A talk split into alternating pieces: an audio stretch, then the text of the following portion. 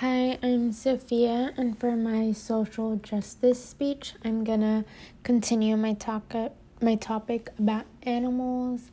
and talk about how animal cruelty is an issue that needs to be solved. So, oftentimes, people think of animal cruelty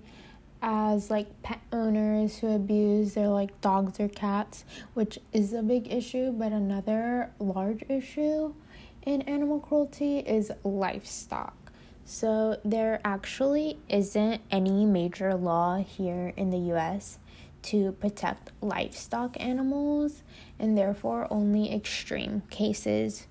like very extreme cases, are reported, and a lot of them don't go noticed or don't go reported. So, there isn't any type of penalty for the people that are being cruel to animals. And according to animalequality.org,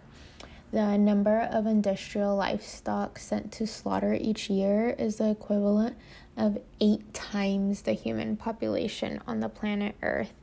And that is just such a huge number of animals, which is really sad to think about. And this is why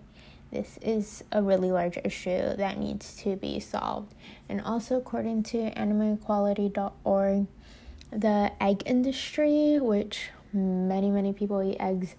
every day for breakfast, keeps tens of thousands of hens, sometimes even hundreds of thousands of hens in giant farms, and up to six of them can live in small cages, which means they have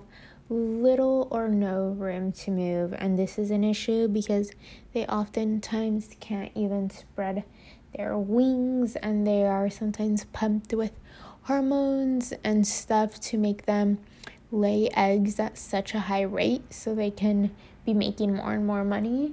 that causes them to be so exhausted. And after like a year or a year and a half of these hens being alive they are sent to the slaughterhouse because they are physically so exhausted of just producing eggs over and over again that they like can't function anymore and that is just so so sad to think about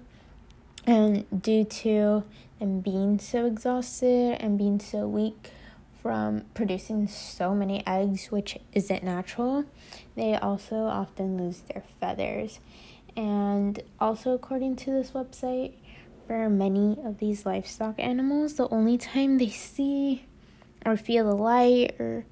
see nature outside the sun is during their trip to the slaughterhouse which is so sad to think about.